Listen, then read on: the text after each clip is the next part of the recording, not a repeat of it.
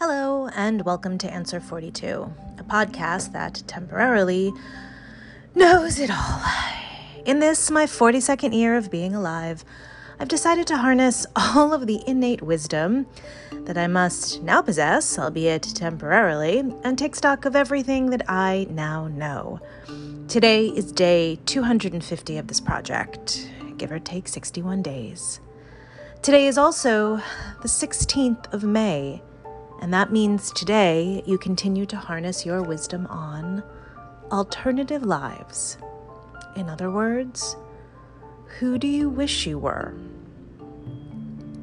A few weeks ago, I read Chuck Klosterman's new book of essays about the 1990s, aptly titled The 90s, a book. In the year 1990, I was 10, and later that year turned 11, so when Y2K hit, or didn't hit, and we entered the year 2000, I was 20 and later on turned 21. So the 90s were the years where I became a person. I'll think of it this way 80s kid, 90s person.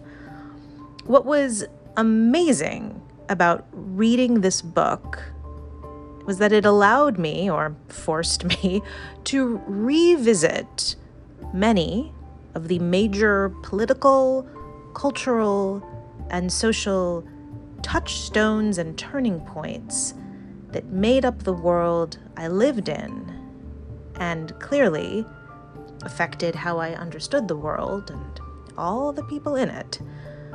Whether I was conscious of this self shaping happening this shaping happening to me or not. Like what? Well, yes, of course, the internet. Think about the change in accessibility and just permanence of the internet from the year 1990 to the year 2000, but also the beating of Rodney King and the unrest in LA.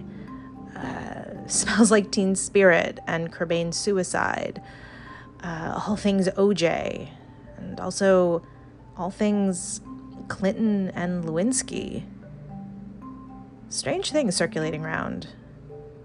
Even when I was surrounding myself with other influences, those strange things, well, they had an impact.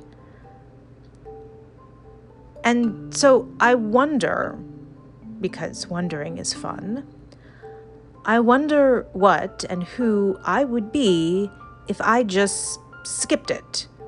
Skipped the whole decade, learned about it later rather than lived through it. What if I was born 10 years later? Who would I be now?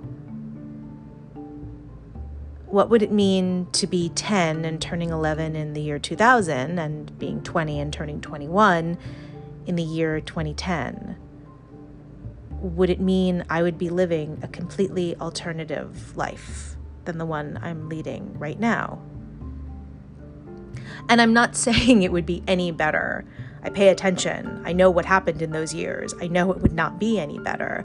The messes of the world would have impacted me in different ways, but they would have obviously impacted me.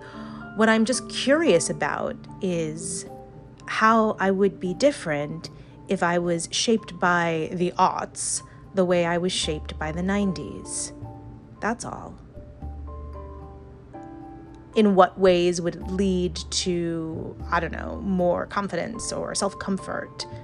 And then, alternatively, what ways would, would it have been even more alienating? I don't know.